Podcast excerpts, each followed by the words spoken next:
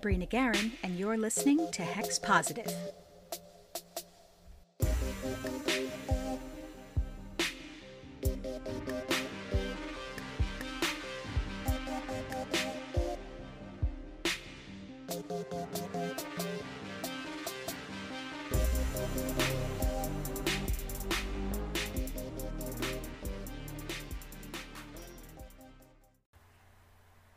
Welcome, witches. This is your special Samhain bonus episode of Hex Positive. I'm your host, Brina Guerin, and at last, it's Halloween once more. And what could be a better Halloween treat than another installment of listener ghost stories?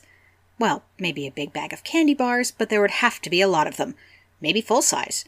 But until I can figure out how to make fun size candies appear under all of your pillows through witchcraft, I'll have to settle for relating some delightfully spooky tales for the season.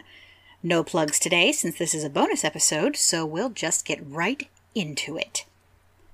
Our first story is from a good friend of mine, so we'll kick things off with these historic hauntings from Ashley. From her childhood home. I honestly didn't realize the house I grew up in was haunted until after we moved out. Everything that happened I just shrugged off as typical eyes playing tricks, or just something that happened to everyone. I never actively saw anything, just things moving out of the corner of my eye, but when you have a dog, a cat, and a little brother in a super small house, that doesn't seem unusual. Our basement was unfinished, just one huge room with cement walls and floor, dark, dingy, and musty. There was a small room off of it that the previous owners had started to put a bathroom into with the intent of finishing it, but the place flooded any time there was slightly more rain than usual, so that was abandoned. That room always gave me the creeps. Don't know why. I just never liked it. Our washer and dryer were in the big main space, and I always felt like I was being watched down there. Again, I chalked that up to having an active imagination and being a bit of a scaredy cat. The thing that made me realize that something else might be going on was what happened at night. Not every night, but most. As I was falling asleep at night, it would feel like someone sat down on the corner of my bed. I would always look, thinking it was my cat, but there would never be anyone there. I rationalized it by telling myself it was just one of those things that bodies do sometimes, like how you'll be half asleep and have a dream where you fall and then you jerk awake. When I left home to go to college, I noticed that it wasn't happening in my dorm room. One day, I made an offhand comment to my roommate about how it used to happen all the time, but now that I was in college, it didn't happen anymore, and how weird is that? She looked at me like I was nuts and made me explain. I learned that day that that absolutely did not happen to everyone. It wasn't until years later, after me and my brother had moved out and my parents had sold the house, that we actually talked about it. My brother pretty much had the same experiences that I did, although he says he saw shadows and heard people walking in the hall more than I did. What 1000% confirmed to me that there was something not right there was my conservative Baptist mother telling me she used to have recurring dreams that she would be saging the house and telling something to leave and saying the Lord's Prayer. Nope. Uh uh-uh, uh, do not like that. I don't know the history of that house beyond that it was built in the 1950s or 60s, and my parents bought it in 1986 after they got married. Maybe someday I will research and find out. I do know that none of this has happened in the new house or in the places where my brother and I have ended up. I do just want to hop in before I go to the uh, other two stories that Ashley sent in. That feeling something sit down at the end of the bed thing, that is so common. Like, it's it's ridiculously common. And I'm not saying that is a bad thing. I'm saying that that is a thing that happens a lot. I've heard lots and lots of stories about it. I've experienced myself. I still experience it like at least once a week. Whether it's feeling like the bottom corner of the bed is being depressed, like I always think it's a cat. Or, you know, maybe a corner of the couch cushion sinks down under my foot. It's a really weird sensation. And I sometimes wonder if there is something like perfectly mundane and physical that causes it. But it's very, very odd that this is a thing that happens so often. Just that you, you feel like someone has sat on the bed. It's never been something that's frightened me personally, and a couple of the times that I've had it happening, it was uh, it was actually kind of comforting. It was it was kind of nice. It felt like you know, comforting, familial, kind presence there. So, you know, with any luck, Ashley, it was someone you knew or someone who used to live there, maybe checking in, looking in on you, and, you know, just making sure you were getting to sleep all right. So, who knows? I'll be interested to see if uh, if you find anything if you ever research. All right, moving on to the Peyton Randolph House. This is in Colonial Williamsburg, where Ashley used to work. Most everyone who works in the Randolph House has heard or seen something, especially those who work there during evening programs like the Ghost Walks. My experience was pretty mild compared to others I'd heard. I was the first tour in the house that day. My group had their backs to the parlor door, and I was facing it. As I was talking, through the gap in the bottom of the door, I saw what looked like skirts walking by. Not unusual. I assumed it was one of our character interpreters, as they would usually station in the parlor, and that they were listening in to see where in my interpretation I was. I said as much to the group. Oh, I believe we have someone from the past in the parlor to speak to, before we went in, and I remember thinking it was weird that I hadn't heard the back door open. Lo and behold, we go into the parlor, and there is no one there. I laughed it off to the group, like, oops, I was wrong, guess you'll just have to listen to me, and continued on, but internally I was freaking out. Opening and closing the house alone always set me on edge. I never saw or heard anything, but there was always just a feeling, especially in one of the bedrooms upstairs. Never liked that one. Incidentally, another aside, uh, I have been to the Peyton Randolph house. I know exactly what bedroom she's talking about, and whew, yeah, it um, it has a vibe. It's uh, I don't know if it's the decoration, the wood paneling in there is kind of dark. Uh, the windows are partly covered, so it doesn't really get a ton of sunlight, which is weird because considering where it's positioned on the house, it feels like it should. But it it has it has a feeling to it, and it's just sort of a keep out, please feeling. Like, not mean, but just sort of you're not allowed to be in here, go away sort of thing. It feels like someone's private space. When you're in there, when you're looking into the room, when you step into the little cordoned off space, you feel like you're intruding. So I, I completely understand what she's talking about there. Ooh, boy. Anyway, moving on. Back to Ashley's story. I would always do what I had to as fast as I could in there and move on. There was also one day where myself and another coworker were the only female interpreters working in the building. One of the male interpreters came up to me after he finished a tour and asked if I had been in the house just now. I said no. He asked if the other female interpreter was wearing a blue gown that day. I said she wasn't. He just shook his head and said he'd seen a woman in a blue gown walk by one of the windows as he was finishing his tour up in the yard. Neither of us were wearing blue that day, nor would we have had reason to be by the window he was talking about, as it was not a room we took tours in. That one really got me because this particular coworker always scoffed at the experiences others would share and was a pronounced skeptic, so he definitely wasn't making it up.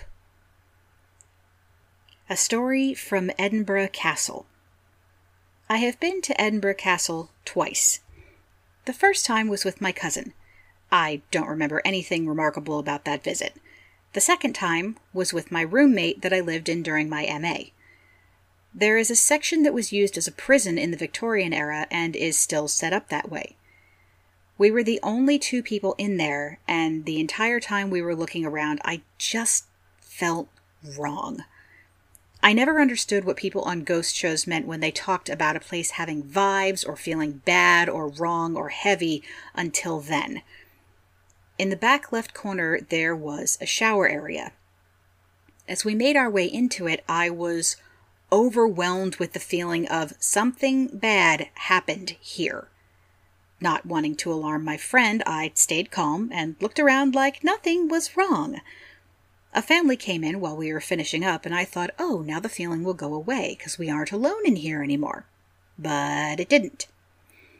As we walked back out and into the courtyard, my friend just looked at me and went, You felt that too, didn't you?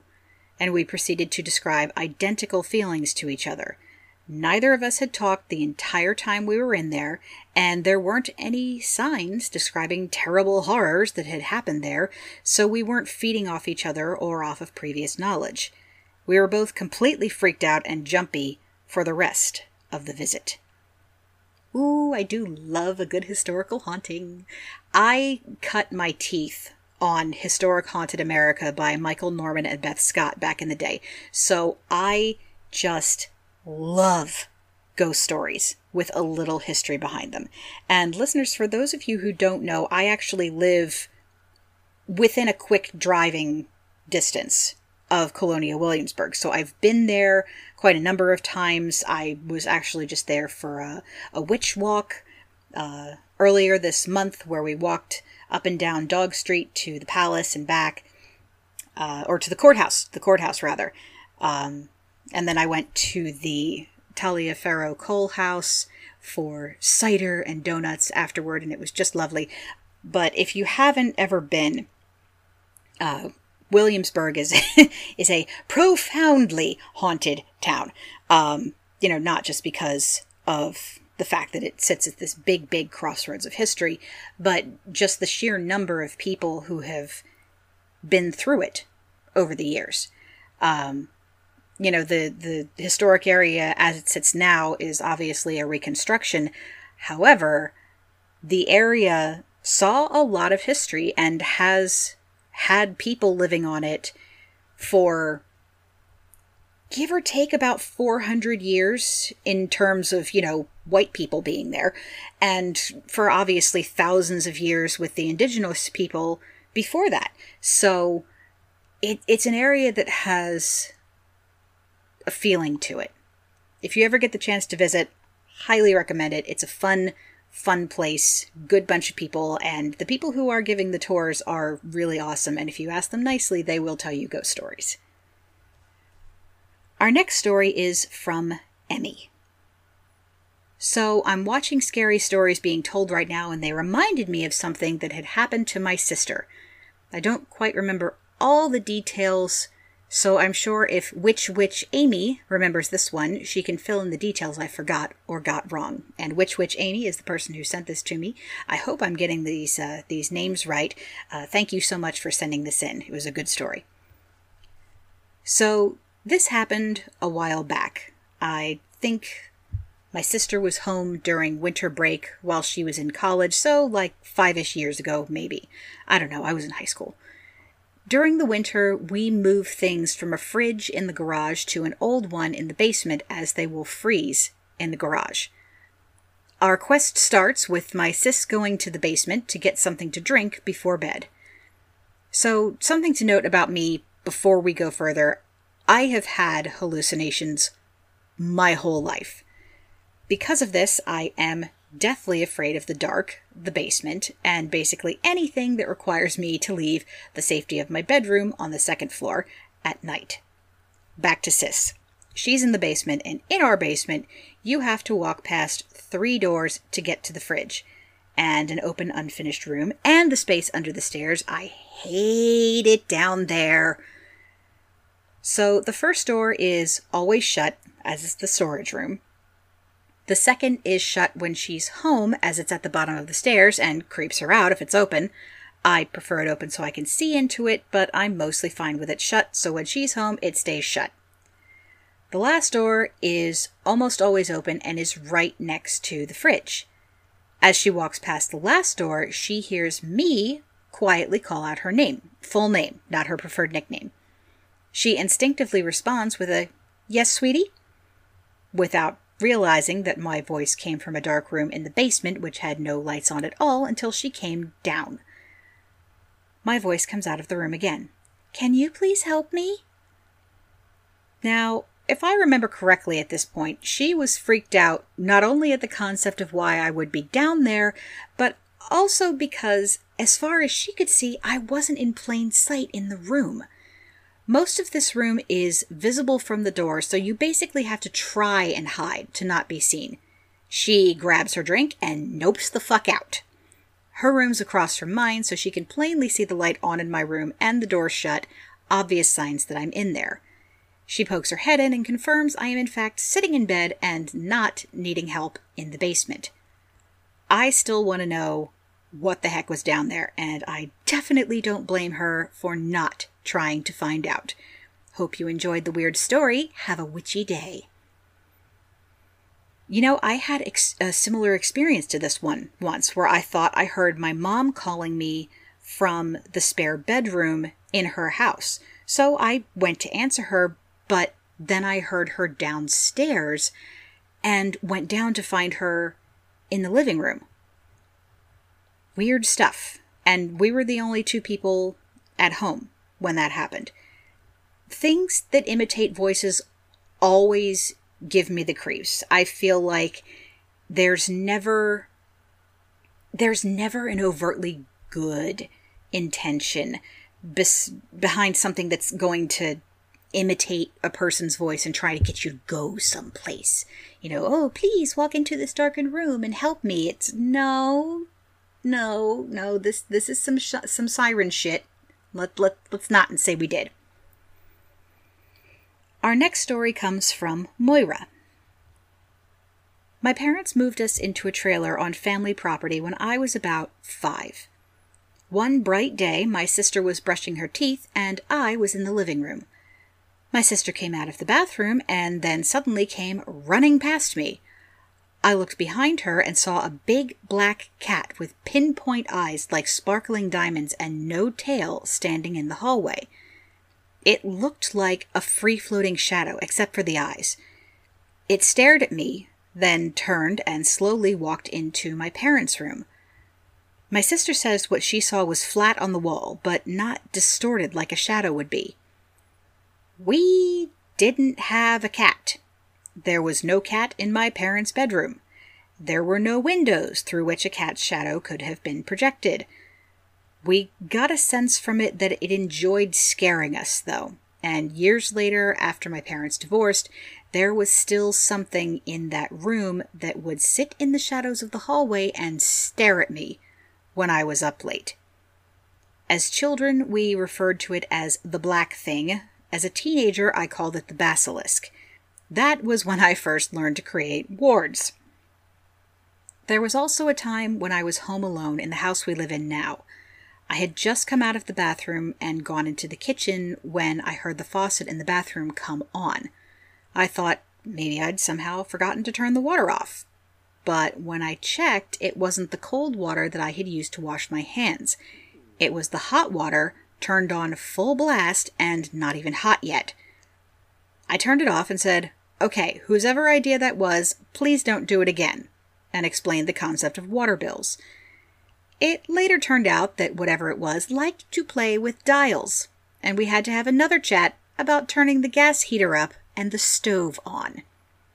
Oh, yikes. Playing with dials on a stove is scary stuff. Waking up to a house fire, I think, is like top 10 nightmares for just about anybody. Hopefully, your new house spirit behaves. And, you know, not to yet again jump in on a thing, but uh, another thing that I've, I've seen in the past is, uh, you know, being in my bedroom, having the door cracked open, and seeing something peek through it that's one of the things that freaks me out just more than anything. I can't have doors partway open. I have to have them either all the way open or all the way shut so I can tell when something's going on.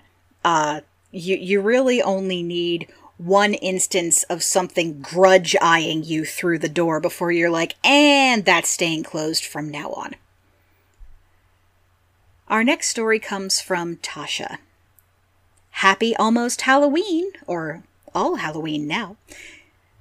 Before I get to my story, I wanted to tell you thank you for sharing your fantastic self with all of us listeners. You've made this last year and a half a little less terrible. I have learned so much from you and your books. Okay, I'll stop fangirling. I think you could do a little more fangirling. It still makes me blush.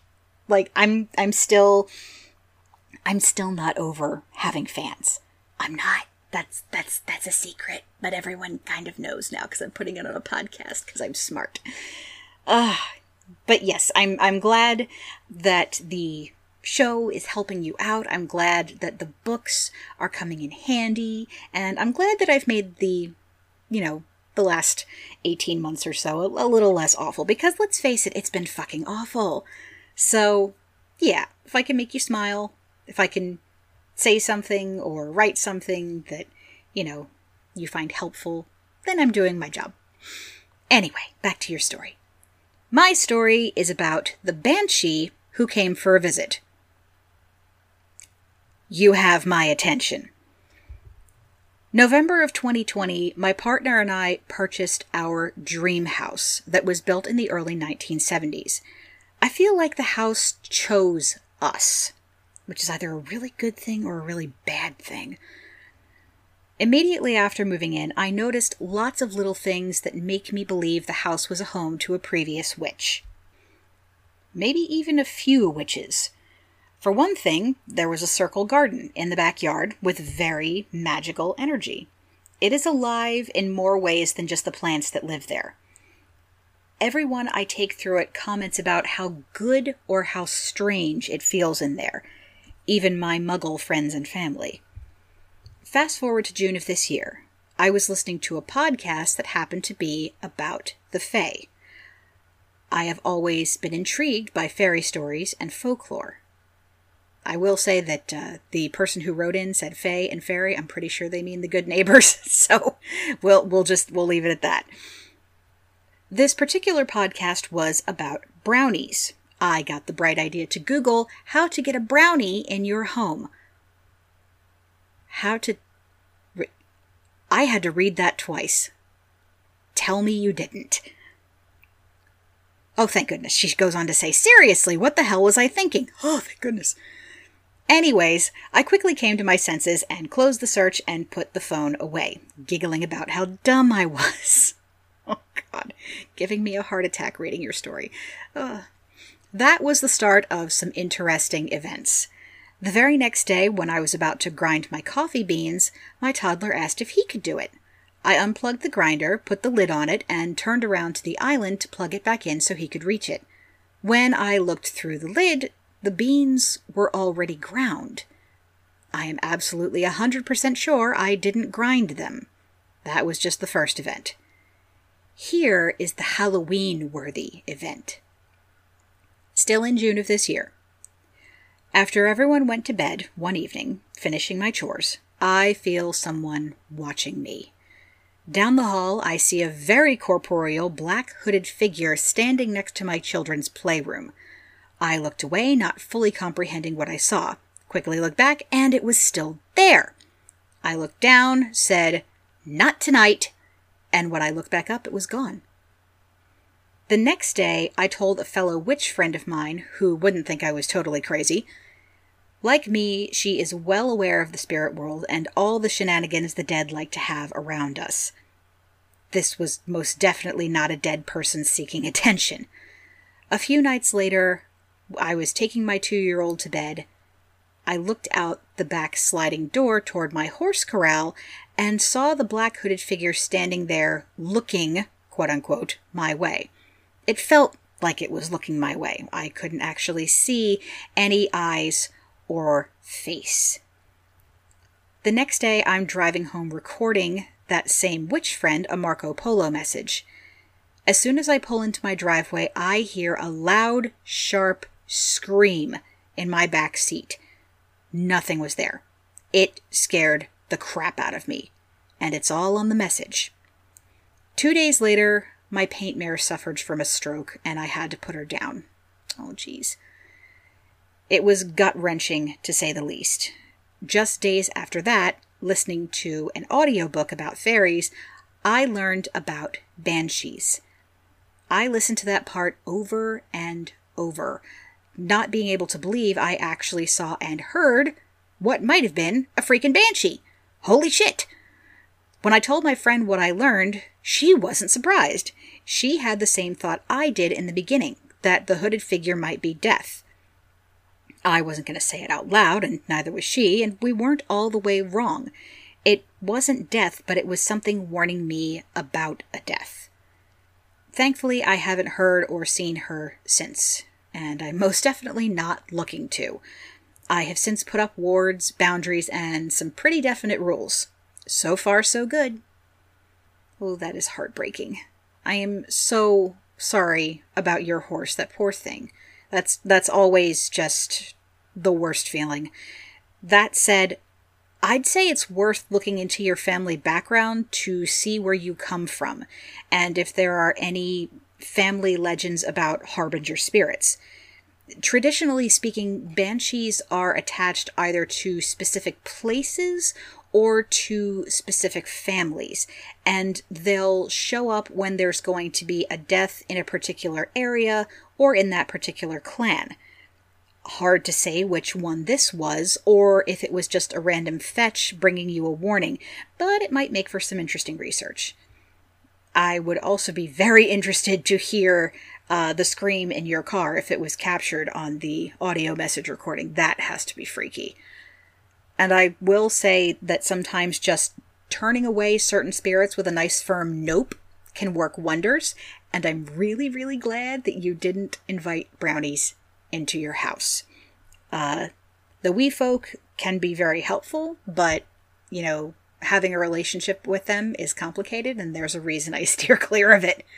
Anyway, thank you for sharing. Our next story comes from Odile, and I hope I'm pronouncing that correctly. Hello! Mine isn't particularly spooky, but I wanted to share anyways. Oh, that's fine. We accept all kinds of stories here, whether they're super spooky or not very spooky. And this one's kind of cute. When I was a really little girl, my grandma Violet was ill and lived with us. I loved my grandma so much, and she loved me. She had to do some simple exercises to keep certain muscles strong. I'm not really sure what was up, but the doctor said so, and that's really all I have to know. Violet ended up passing when I was about five years old. Years later, when I was around 12, I saw something that confused and frightened me. I had a large pendant for a sports team hanging on the wall, and in its shadow, I could see someone moving. Their top half was still, and their bottom half was shifting, like they were doing leg lifts. This was strange and horrifying, but when I mentioned it to my mom a few days later, she reminded me of when my grandma had to live with us and would do these exercises, and how I, as a little girl, would do them with her. I've never seen these shadows again, but it's always stuck with me. I've always loved and idolized my grandma Violet, and the idea that she visited me, it doesn't bring me peace necessarily, but to know that she was checking in when I was in middle school makes me feel better. Anyway, happy Halloween and happy Samhain. Best, Odile.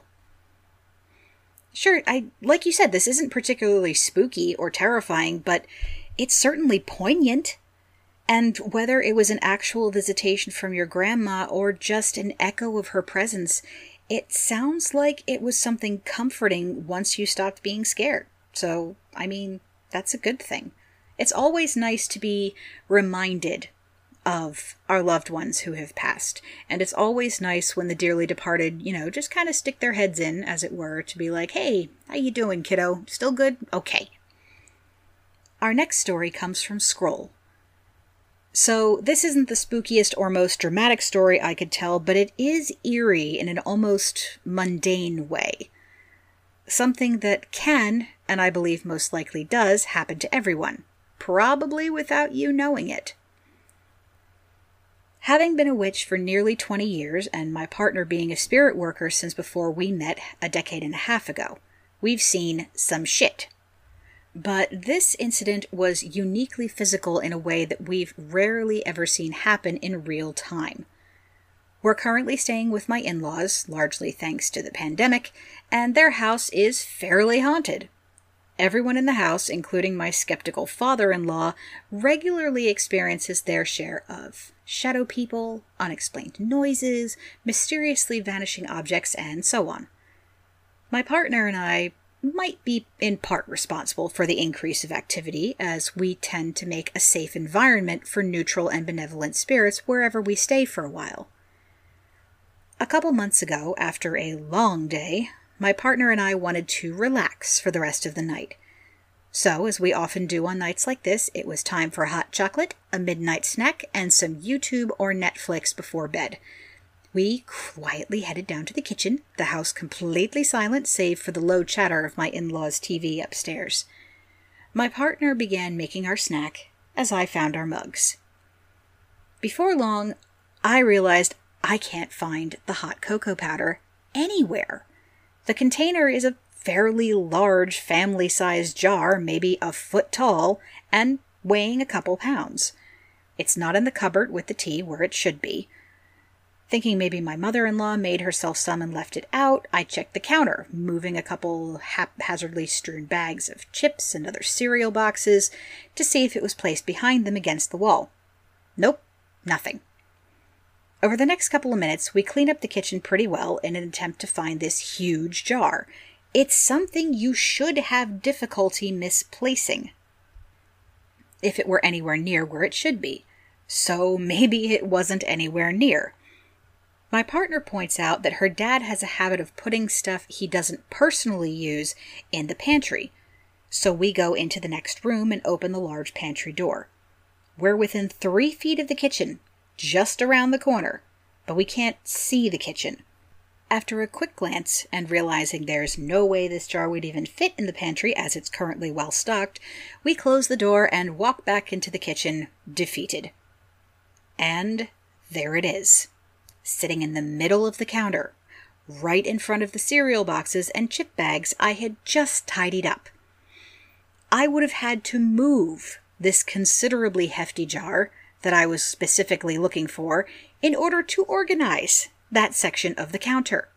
There's no way I had overlooked it or moved it without realizing it. It simply wasn't on the counter one moment, and the next it was front and center in a place so obvious that there was no way we could miss it. I still can't explain how that got there, but I made sure to make a small shot glass of hot cocoa to leave out for the house spirits, and asked them not to move stuff unless it was necessary or helpful to the people living here. In the months since, things like the TV remote and people's keys have gone missing a lot less often.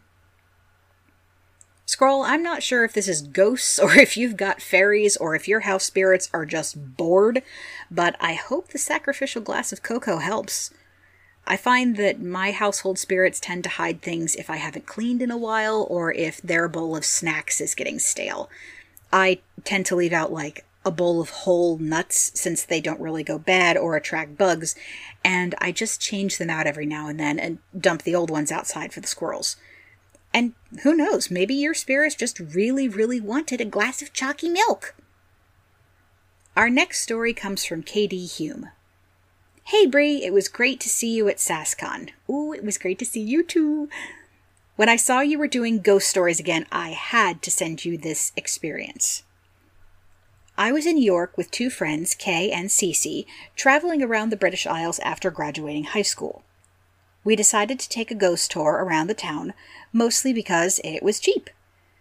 Unfortunately, we were pretentious little skeptics at the time and spent the whole tour giggling, which made the guide focus on us. I don't remember any of the stories he told, but I ended up extremely scared. After the tour, he asked us where we were staying, and we told him the name of our hostel, which was formerly a grand old manor. He proceeded to describe all the ghost encounters people had there, which, honestly, we deserved. It was late when we got back to the hostel and no one was around. Kay fell asleep, but Cece and I were too scared. We sat up reading and journaling until Kay started mumbling in her sleep. I'm not Welsh. I'm not Welsh. I'm American. Kay had a Welsh last name, but we weren't sure what kind of dream would make her so vehement about her nationality. Who are you talking to? we asked, a little scared, but also amused. Still asleep, Kay mumbled, The two little English girls. We freaked, bolted out of our beds, and shook Kay awake. She was pretty grumpy about it. To this day, I suspect she was pranking us, but I don't think I'll ever find out. Okay, sleep talking is creepy enough when you're not expecting to hear it, but when it's timely, nope, nope, nope, nope, nope, nope. Fountains of nope. Worlds of nope. That being said, it could have just as easily been a prank, like you said, but I guess we'll never know. Our next story comes from Brittany. Hello! My ghostly encounters aren't super spooky or dramatic. I'm a bit of a dead spot for supernatural things to my eternal frustration, but I thought I'd send him in anyway. Some background. The college I'm currently attending is pretty old, having been established in, I think, 1841. There is a cemetery on the grounds, and right next to the cemetery is an old one room schoolhouse that was built in 1843 and relocated to the campus in 2000. A couple of the buildings that now hold classes were once used as hospitals in the Civil War. So there's a lot of history and more than a few rumors of ghostly activity. Story 1 When I stayed in the freshman dorms, the oldest ones on campus, there were always odd things. The most common occurrence was objects falling from the top of my closet. There was never a draft near the top shelf that things tended to fall off of, or a slant to the shelves, and the objects themselves were placed far enough from the edge that it was pretty strange for them to fall. I would watch them fall, put them back up, and push them back, turn around for a minute, and then they would fall again. This would usually occur, oddly enough, when I was doing homework. When I got fed up with the cycle, I would politely ask whoever was pushing the objects to please stop, at least until I finished my homework, and the occurrences would stop for the day.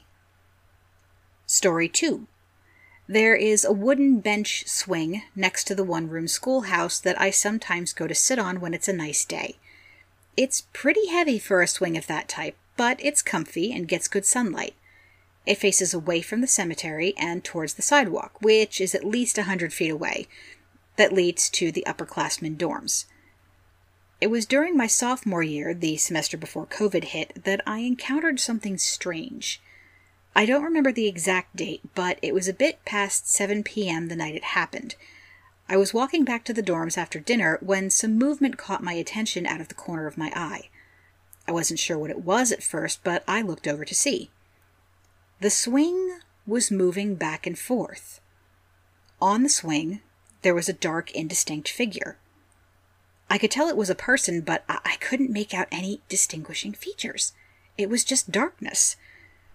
Now, it could have been another student, but it was in the 20 to 30 degrees Fahrenheit range that night, which is just below freezing, and there was at the very least mildly sufficient lighting from a nearby street lamp that should have at least allowed me to see a little bit of color, or skin, or clothing. I definitely know it wasn't the wind, as there was not even the slightest of breezes. I watched the figure swing back and forth for a few minutes before the cold started to get to me, and I continued on my way back to my dorm. I felt oddly calm for the rest of the night and slept like a rock, which was unusual for me at the time. I never did see anything like that again, and due to COVID, I now commute to college and no longer frequently take that path. But the experience has stayed with me all this time. Now, I actually agree with you on both interpretations here. This very well could have been a spirit, and it very well could have been a particularly hardy student. I mean, I remember a number of people from my college days who just did not seem to notice cold weather. I think we all know somebody like that. They're just, they're immune to cold temperatures, and it's the strangest thing. So, who's to say? At least you got a good night's sleep. Our next story comes from Bethany the Martian. Hi, Bree. I hope this doesn't end up too long, but I tend to ramble. That's not a problem, so do I. When I was 16, my parents split, and my mom, younger brother, and myself moved into a house in Norman, Oklahoma. This house was. Okay, let me tell you about my introduction to this house. We moved in on Halloween night during a thunderstorm, because of course we did. Bethany, is, is this a horror movie? Because this sounds like a horror movie. I was in charge of cleaning the kitchen and putting dishes away, so I was wiping down the cabinets. I was alone because mom and brother were going to get another load of stuff. I was too short to reach the top shelf in the cabinets, still am, so I climbed up on the counter and stood up to wipe down the top shelf. I found myself face to face with several small animal skulls. I thought at the time they were cat skulls, but they might have been something else. I was 16 and upset and alone in a new house on Halloween night. They were absolutely skulls, though. I got down and waited in the living room till my mother and brother came home, at which point the animal skulls were disposed of, and then I cleaned the rest of the cabinets. Very, very thoroughly. And this house was just like that. We had an unusual number of flies in the garage for years. There was an odd feeling of not being alone at times.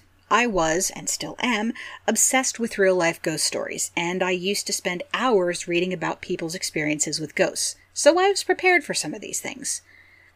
I actually had three bouts of sleep paralysis while living in this house, the only time in my life that I ever experienced this phenomenon. But because I was so educated on ghost stuff, I knew what it was as it was happening and was able to handle it. The first time was a little alarming, and the second two times I was like, oh, this again? I'm going back to sleep. At any rate, it seemed like your average vaguely haunted place. I kind of thought, because I had in my head that what I had found were cat skulls, that maybe it was ghost cats. Things actually got a bit more active after I started getting into witchcraft, which happened the next year. Stuff like the sensation of being touched occasionally by some unseen presence. Sometimes things would go missing and then show up right where they should have been, that kind of thing. Normal, average haunting stuff, nothing too alarming.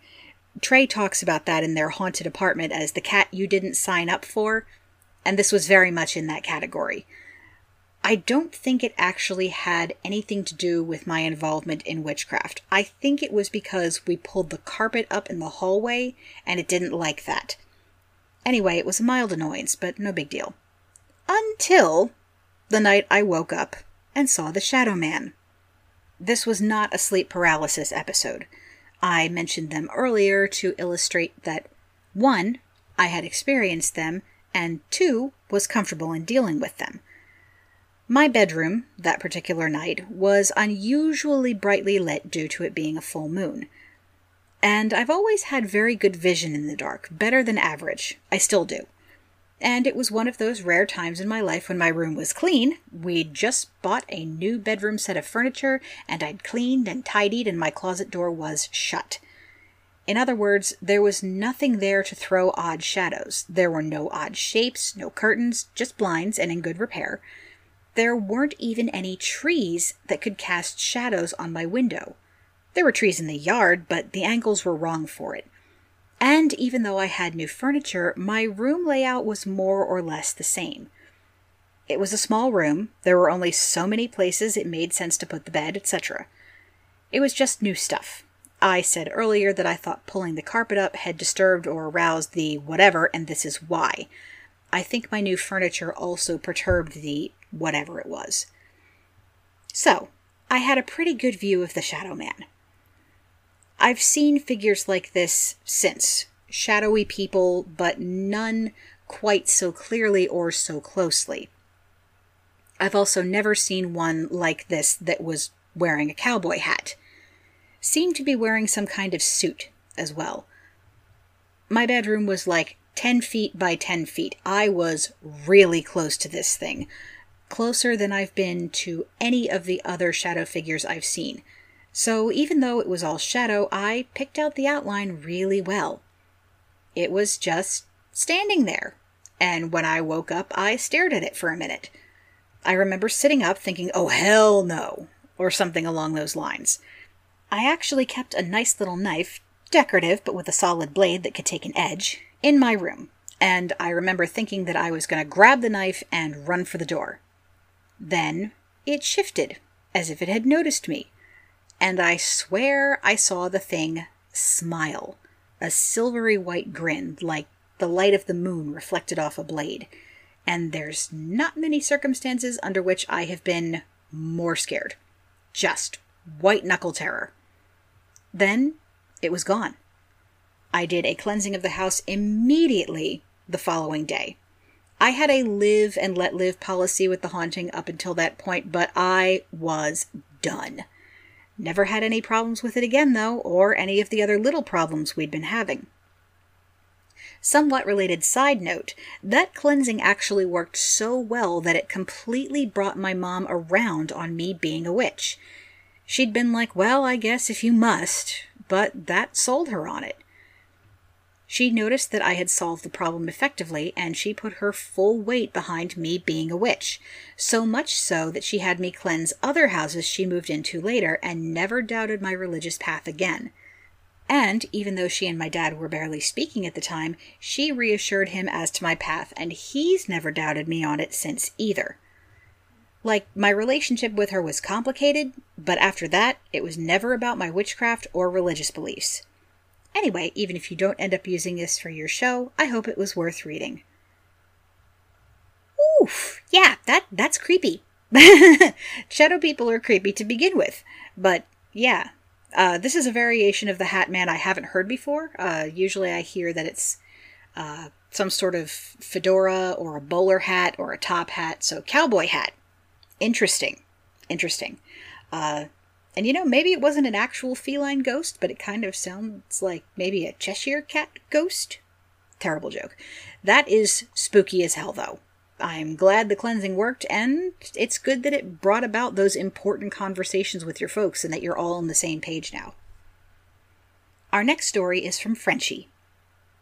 This isn't a creepy story so much as a story about grief. Growing up, I didn't have a dog despite repeated promises from my mum. We moved out a lot, lived in a lot of rentals where we couldn't get dogs. We had real life issues distracting everyone from the dog subject, and basically the time was just never right. However, my maternal grandparents had dogs all their life. The one they had when I was growing up, from age 7 to age 19, was a black mutt, a cross of Labrador and we never really knew what, named Venus. I loved Venus with all my heart, and she loved me back.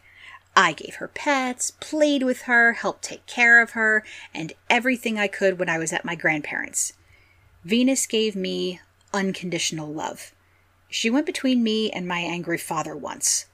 Now, my father never hurt me, but I was terrified of his anger because he always screamed so loudly, and I hate, and I hate upsetting people I love. But when he tried screaming at me this Christmas, she went in front of me and growled at him. He backed off. He never dared to scream at me again when we were there. When I came to visit my grandparents, she was always waiting behind the door to welcome me, and I looked forward to having her lick my hands and ask for pets. She was my childhood dog. When Venus died from old age, loved and cherished, I was devastated. I was also in the French equivalent of grade school at the time, burnt out, dealing with unresolved trauma, and stressed out of my mind. I didn't process her death well. I didn't process it at all, really, and just ignored it until I couldn't. Not the healthiest behavior, but I had no energy to grieve properly. The next time I went to my grandparents and she didn't come running to the door to welcome me, I almost cried. I missed her so much during the week I stayed there. It was like I could still feel her around, but I couldn't pet her or tell her how much of a good girl she was, and I hated it. A few years went by. I got a bit better, mostly because French grade school was over. and I still missed Venus. Every time I went to my grandparents, I was reminded of her. I still watched the door and searched for her in her usual hiding spot under the kitchen table.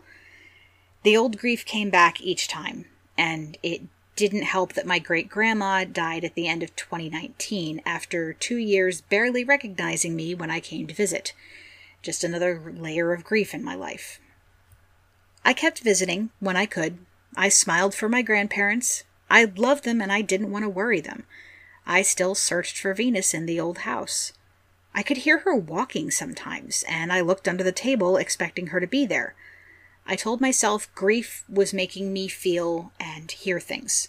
Nobody else noticed anything after all. Then 2020 happened. Lots of things happened. I graduated and got my first adult job. I also began reading about witchcraft and paganism on Tumblr, a bit by accident. A blogger I liked suddenly began talking a lot about her religion and giving sources and answers. I was agnostic at the time, a very specific brand where I thought there was something holding the universe together without caring about humanity because it was busy, not letting reality and the whole universe collapse. I never spoke of this with my atheist or Catholic family, but it was my belief. I didn't really believe in witchcraft or paganism either. However, I began reading about signs sent by a specific god on this blog, and it began seeming too familiar. I stopped reading, thinking I was imagining things. I came back the following day on the blog, and the questions asked answered a lot of the ones I didn't dare send, and there was some weird childhood stuff the blogger talked about which made me think of events during my own childhood. Like the time I didn't see from one eye for two days because of a mosquito. I'm very allergic. Also, something about being influenced by an old wise bastard wizard character in childhood. I told myself it was crazy. I tried to calm down by going on my favorite Star Wars blog instead. Out of the blue, a blog who posted only Star Wars for more than two years, I saw a BBC Merlin post followed by the normal Star Wars stuff. It was about a character named Odin. At this point, I screamed really loudly, panicked for a few minutes, then decided if magic and gods were out there, I had to look into it. I owed it to my childhood self who wanted to be a witch. I also owed it to my scientific adult self. When something happens that disproves your previous theory of how the world works, you have to look into it. It really seemed like this was trying to get my attention. And really, a god linked to knowledge, I wanted to learn everything the guy had to teach about universal secrets. So I looked. I found a site explaining how to develop clair senses. I read books. I meditated. I tried a few spells. Fast forward a few months. Odin is now my dear bastard grandpa. it's fantastic. I now have 15 gods from four different pantheons in my life. One of them, Noddens, N O D D E N S, Noddens, I guess, is associated with dogs and promised me my own as soon as possible. I got tricked into self care and therapy I dearly needed with the promise of universe secrets, and I am a lot better for it. I am healing slowly. Also, the vaccination campaign is ongoing, and I can finally visit my grandparents again. So, I go to visit them. I come in and feel the familiar pang of grief. I sit down at the kitchen table with my mom and my little brother to chat with my granny as I did a million times before. I feel Venus's presence again. This time I have clairsenses I spent months working on. I spent time learning to differentiate my anxiety from supernatural things. I feel her, and I know it's real.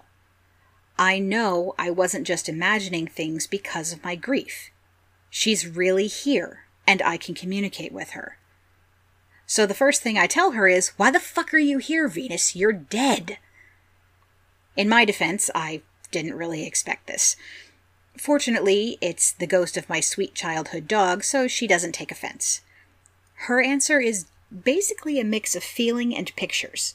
She's worried about my old grandparents. She doesn't want to leave them. I answer that we will take care of them, the whole family. I tell her it isn't good for her to stay and she needs to go. She tells me we didn't visit for a very long time. I explain COVID to her as best I can and why we wouldn't come. Then I promise her again that we'll take care of my grandparents, and she says goodbye.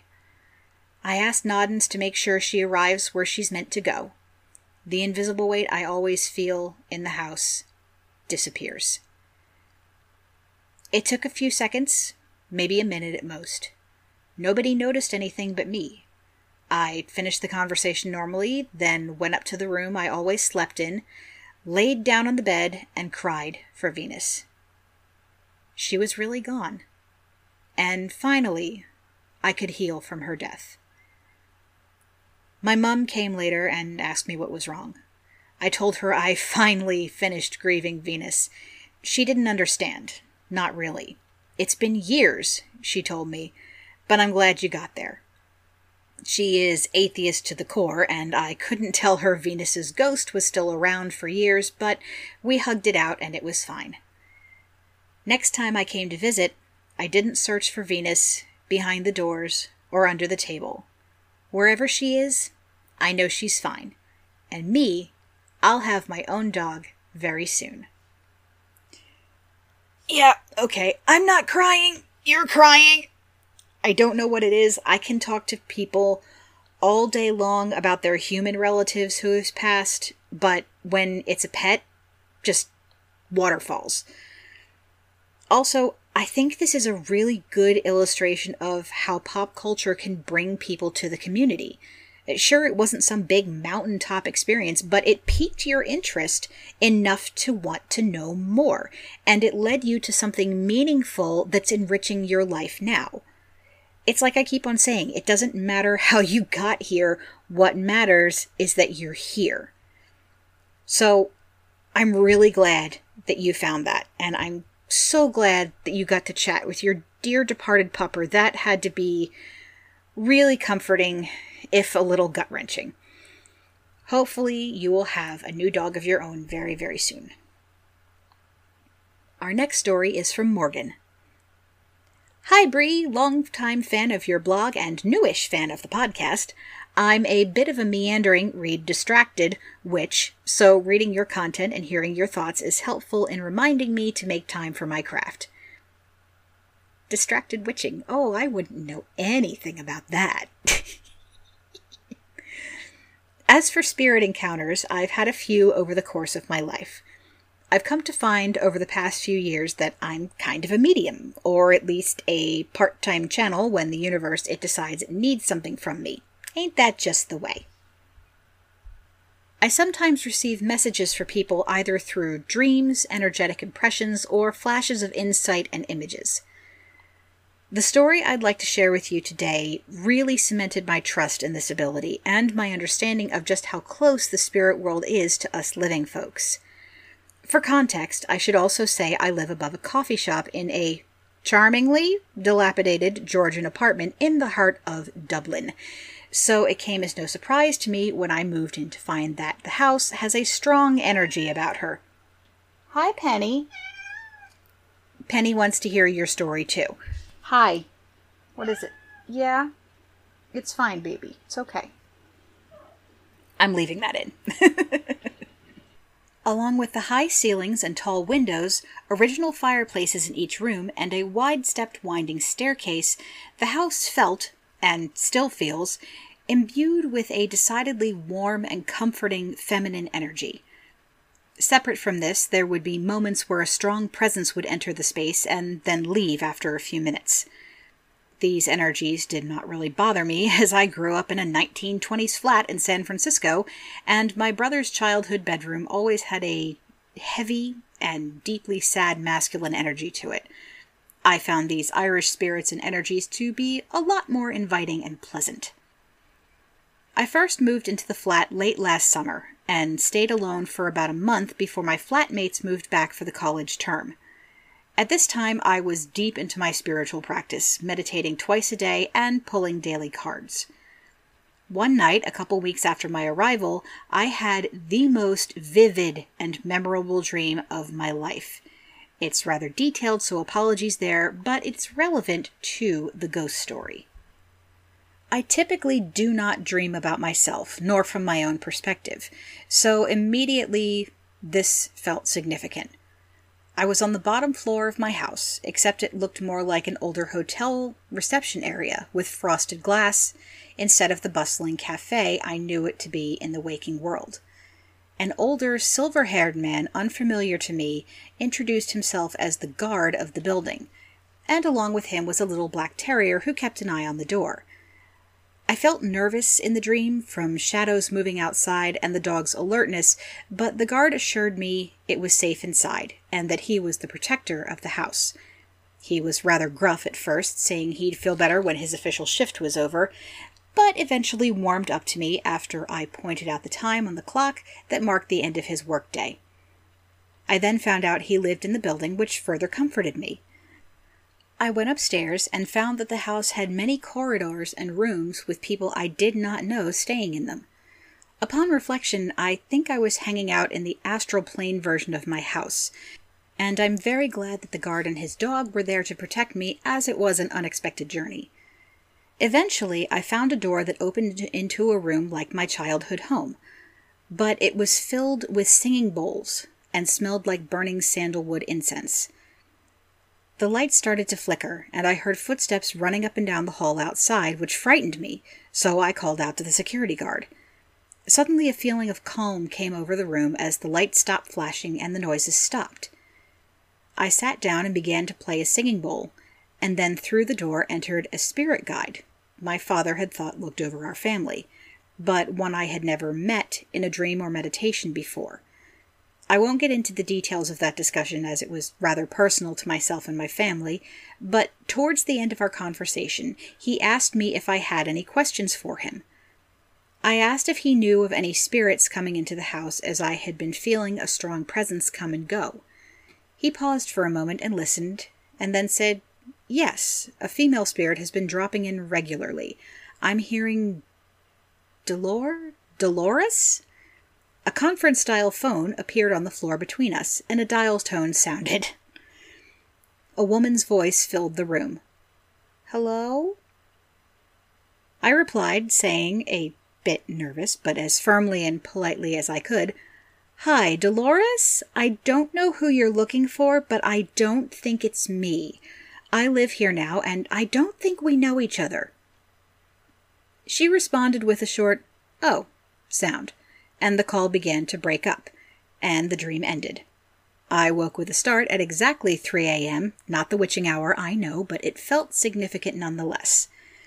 I wrote everything down that happened in the dream and eventually fell back asleep. I recounted the dream to my then boyfriend, who's rather cynical about anything spiritual, and he told me it was odd, but just a dream. I went about my business and about a week later stopped for a coffee on the ground floor. The business is run by a lovely Venezuelan couple, though at this point I had only met the husband and did not know the wife's name. His wife was in that day, and she introduced herself as Loli. On my way back upstairs, I had the thought that Loli was like Lolita, which is a nickname for Dolores. A few days later, I stopped back in and asked the husband if by chance Loli was named Dolores, as I had a dream about a spirit of the same name. He was surprised, saying his wife was named after her, I guess departed, mother, Dolores. He laughed and said she would be freaked out because she's terrified of ghosts.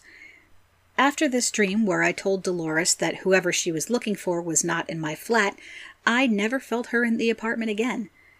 I still find it very comforting that her mother was just trying to visit her daughter who works in the building, and I hope I didn't frighten Loli too much. Thanks again for everything you do. Slán go Morgan. That is a wonderful story, and bonus points for being set in one of my favorite cities. I'm always fascinated with the methods people use when dealing with spirits, the visualizations and the processes they use for communication, conflict resolution, and information gathering. I love the use of the conference phone image for this. I couldn't hold it together. I just had to giggle. It seems like such a simple solution. But it, it's not one that immediately jumps to mind when we think of like spirit communication. We think of, you know, pendulums or automatic writing or Ouija boards or what have you. But damned if talking to ghosts isn't just like being on a conference call, right? Can you hear me? Is anyone there? Charlie, I think you're on mute. If you can hear me, please make a sound. Ugh. Our final story tonight is from Ace. Hi, Bree, long-time listener, first-time caller. I was excited to see that you were doing the ghost story submissions again, since I have a lot. But one stands out one that I've told to people before, but no one seems to believe the entire thing. After writing it all out, I realize how this whole thing sounds like a horror movie or something, but it's all true. Well, that sounds promising. The house my family lived in until I was about five or six years old was undoubtedly haunted. I've always been a sensitive person and have always been able to sense spirits ever since I was little. Whatever that thing was, I think it could tell. I was, and am, a sleepwalker and an insomniac. I would awaken suddenly in the middle of the night, terrified by things I couldn't remember dreaming, and do what any kid would do run to mom and dad's room, there was a long hallway in that house, with my room at one end and my parents' room at the other. And every night, without fail, it was there. It's hard to describe what exactly it was. It was definitely cold, always cold, even in the heat of summer. Sometimes it would just be a presence, the feeling of someone watching me or following one step behind. Sometimes it would be a lone dark figure hovering just above the floor, just enough to make it clear that it was not my dad standing there. Sometimes it would be a dark or glowing, almost neon sometimes, energy, just above me on the ceiling as I left my room. Sometimes it would be a long pitch black shadow on the ceiling at the end of the hall, and those times were the worst. Those times it would reach down with tendrils of dark, like it wanted to grab me, take me, leave nothing behind. And I believed it would.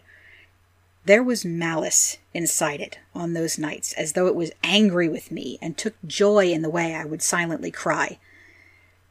It seemed to know that my sense of safety hinged on getting down that hall. I had to either brave its cold, petrifying embrace or turn around and hide. It was always a hard decision to make. Sometimes it felt like I was risking my life. I was only three or four the first time I saw it. It hurts my heart to remember begging for my life and safety from this horrible thing. Obviously, it wasn't friendly. We can tell that pretty easily, huh? What I didn't know was that it wasn't just a hallucination. That's a word I learned early hallucination. It was something real, something sinister, something that wanted to hurt me. We had a basement in that house, with a wooden staircase hidden behind a door at the exact middle of that long hallway I mentioned earlier. I would go down to play with the pool table, or play dress up, or play on our computer, state of the art for the time, the only computer that could play CD ROM games on the block. I was going downstairs to play a game, probably, but I don't really remember. All I remember is stopping on the first step with both feet grabbing the railing and thinking clearly, I need to hold on tight and go slow, or else I'll fall down. I remember noting that I wasn't wearing socks, so my feet were sticking to the wood, so obviously I wouldn't fall. It would be fine. There was no reason I would fall down those stairs. But I did. I took a step down, then another, planting both feet on a single step before going down to the next one. On the third, while my foot hovered in midair, I felt something grab me. It grasped my left ankle and pulled. I went down hard and slid down the stairs, left foot first, on my stomach, trying to grab something, anything, to stop myself from being pulled. Eventually, I hit the bottom landing with a resounding crash, and from there, things get fuzzy. I know I was screaming and crying. I remember my mom's expression and the way her voice sounded. I know I was bleeding from a nasty cut on that leg. It was the first time I saw blood and realized what it was. After that, I don't really know what happened. Probably someone put a band aid on me. I tried to explain that something had pulled me down, but no one really believed me. I didn't blame them, of course, since I often had vivid daydreams and liked to tell stories about everything around me, so it would be easy to write it off as just another fairy tale from the mind of a scared child. To this day, I have a scar on my left shin from where I was pulled down those stairs. It's about an inch long and pretty faded now, but still visible. They say it's from scraping along the wood, and it might be, but I can't help but wonder if it was from the thing that pulled me down, like a claw mark or something. Either way, it's a stark reminder that spirits exist. Yes, Penny. And not all of them are friendly. Since then, I've learned how to communicate, protect, and banish spirits. I've protected my friends and their kids from harm, knowing full well the kind of damage these things can do to the unwary, the unprotected, and the vulnerable. I've seen some shit, as you might say. Thanks for your time, Bree and fellow listeners. It's cathartic to share this in its full glory and horror. Wishing you all a safe and happy Halloween. Ace. Okay, who else has like a lifelong phobia of being pushed or dragged down a flight of stairs? I hate open backed stairs. I mean, I, I, hate basement stairs to begin with, but especially if they're open backed. I'm always scared that something's going to reach through and grab my foot or like slice my Achilles tendon. Yeah. Penny, you too? Pet Sematary really messed me up. I read that way too young. And I'm right there with you on the hallucinations bit. I learned that word very early too, and in similar circumstances. I'm glad you weren't badly hurt, and hopefully that was the worst of your experiences in that house. Well, that brings us to the end of the list. Wow, what a great crop of stories this year.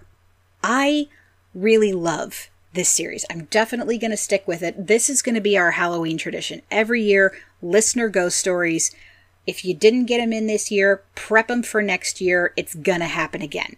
Y'all always send me the best stuff, and I hope you've enjoyed listening to them as much as I've enjoyed reading them. So, this has been volume two of Listener Ghost Stories here on Hex Positive. I hope you all have a safe and appropriately spooky evening, whether you're witching it up or having a quiet evening at home with scary movies and a big bowl of treats. Remember, witches, Discount Candy Day is tomorrow. So, until next time, I'm Bree NicGarran, wishing you happy Samhain, happy Pagan New Year, and in the words of horror icon Elvira, unpleasant dreams. It's. Hi, Penny. It's hard to desc. Penny! What? Are you scared? Are you scared of the ghost stories? Oh, the baby. Hex Positive is a proud member of the Nerd and Tie Podcast Network. Check out everything they have to offer, including our sibling podcast, BS Free Witchcraft, over at nerdandtie.com. Intro and outro music by Kevin MacLeod. For all the latest updates, follow at hex underscore podcast on Twitter. You can also follow me at, at Bree NicGarran on Twitter and Instagram. For more information on my books, you can check out my WordPress and my Amazon author page. And if you'd like to support the show, please visit patreon.com slash. Stay safe, wash your hands, and remember, always practice safe hex.